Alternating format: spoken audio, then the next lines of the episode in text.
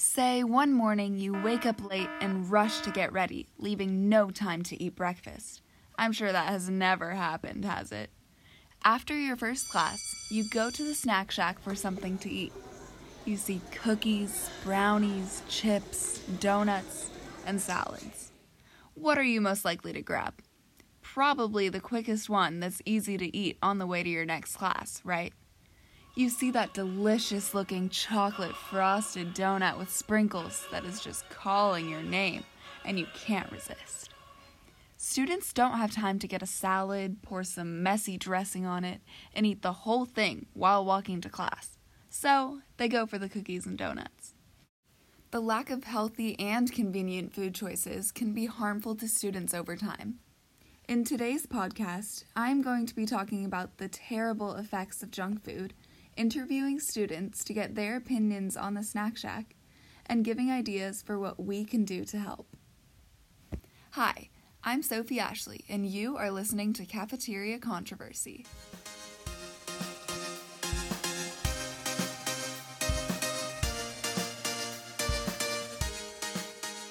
Have you ever thought about how unhealthy school cafeterias can be?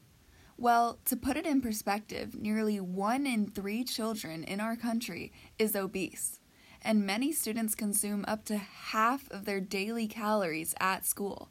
Pretty crazy, isn't it? So, why don't we do something about it? I am currently a junior in high school at Pinewood in Los Altos Hills, California.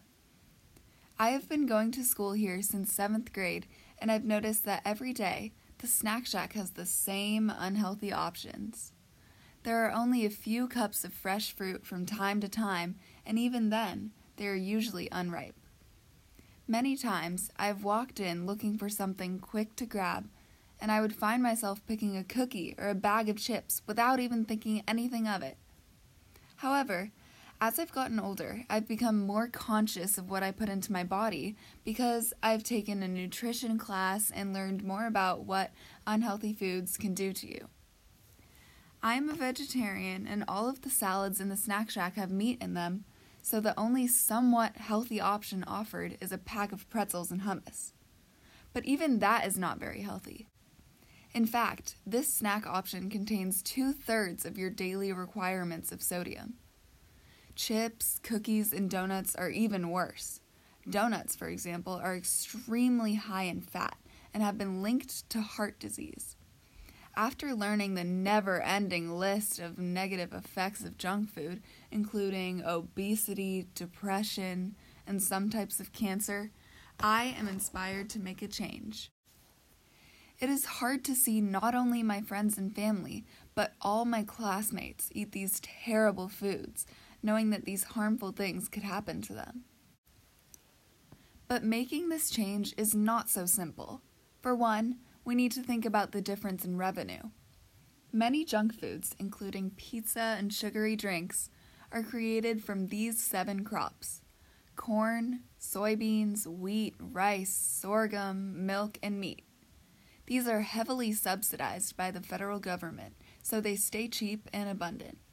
Between 1995 and 2010, the government gave out $170 billion in agricultural subsidies to finance the production of these foods.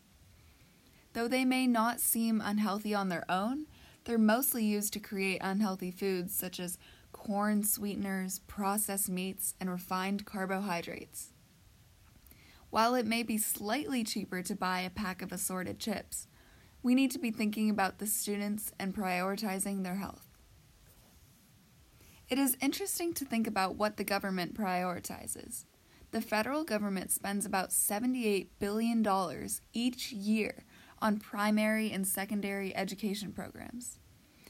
But now think about the military. What do you think the government spends for that? 934 billion. That's a lot more than they spend for education. It is the second largest item in federal government spending after Social Security. Crazy to think about, isn't it? This clearly shows us that the general concern for students, both mentally and physically, is not the top priority. Now, I'd like you to imagine that you're a 12 year old and you just ate a bowl of Lucky Charms for breakfast. In your first class, the sugar is going to cause a spike in your blood sugar, and you will likely experience dizziness and high energy.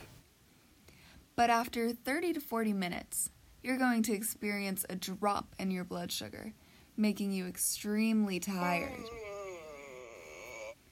After class, you go into the snack shack and grab a donut. The same cycle happens again. Then, at lunch, you get chips and a Snapple. Do you know how much sugar is in one Snapple? Take a guess. There are 40 grams in just one bottle. To give you a comparison, there are 19 grams of sugar in an apple, and that is natural sugar, while the sugar in a Snapple is extremely artificial. Added sugars hit your bloodstream faster and spike your insulin levels. Natural sugars are also accompanied by healthy components, such as fiber, slowing the absorption of natural sugars into the blood. If this isn't shocking enough alone, do you know how many grams of sugar you're supposed to have per day? Students are supposed to have a maximum of 25 grams of sugar per day.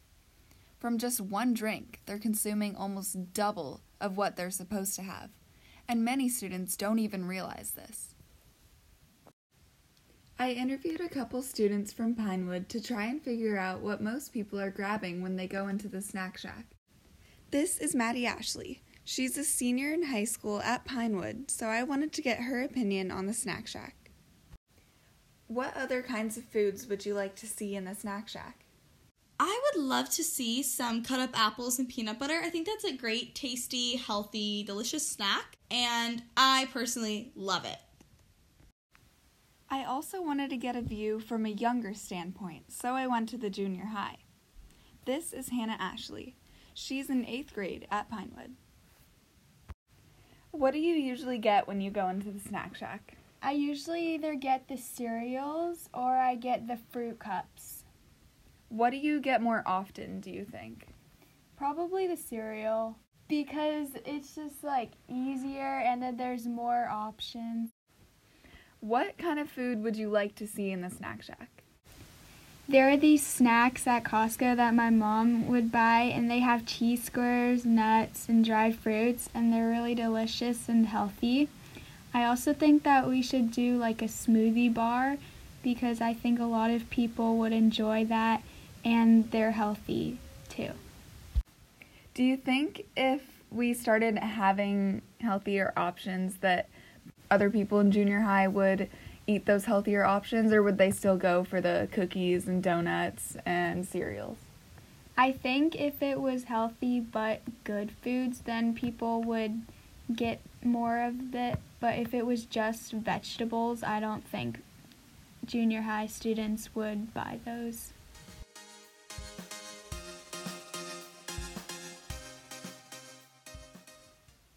However, schools are not the only places that serve unhealthy food to kids. Think about restaurants. What comes to mind when you picture a regular kids menu?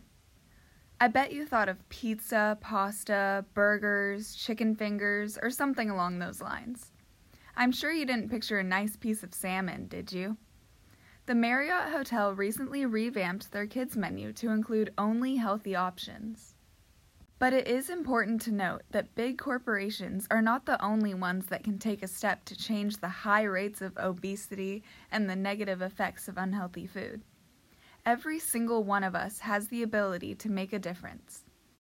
My goal is to make a shelf in my school's snack shack with healthy foods that are easy to grab as students wander from class to class.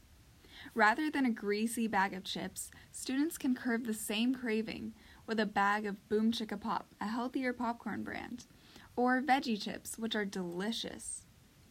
But what will you do? We need you to make a change. The kids need you. Your voice can be extremely beneficial. Both students and parents can easily spread awareness by emailing or talking to their school principal about including healthier options in the cafeteria. If you struggle with mindlessly grabbing unhealthy options every single day, start bringing food from home. such as trail mix, veggie chips, carrots and hummus, fruit, or any other healthy snacks you may have lying around.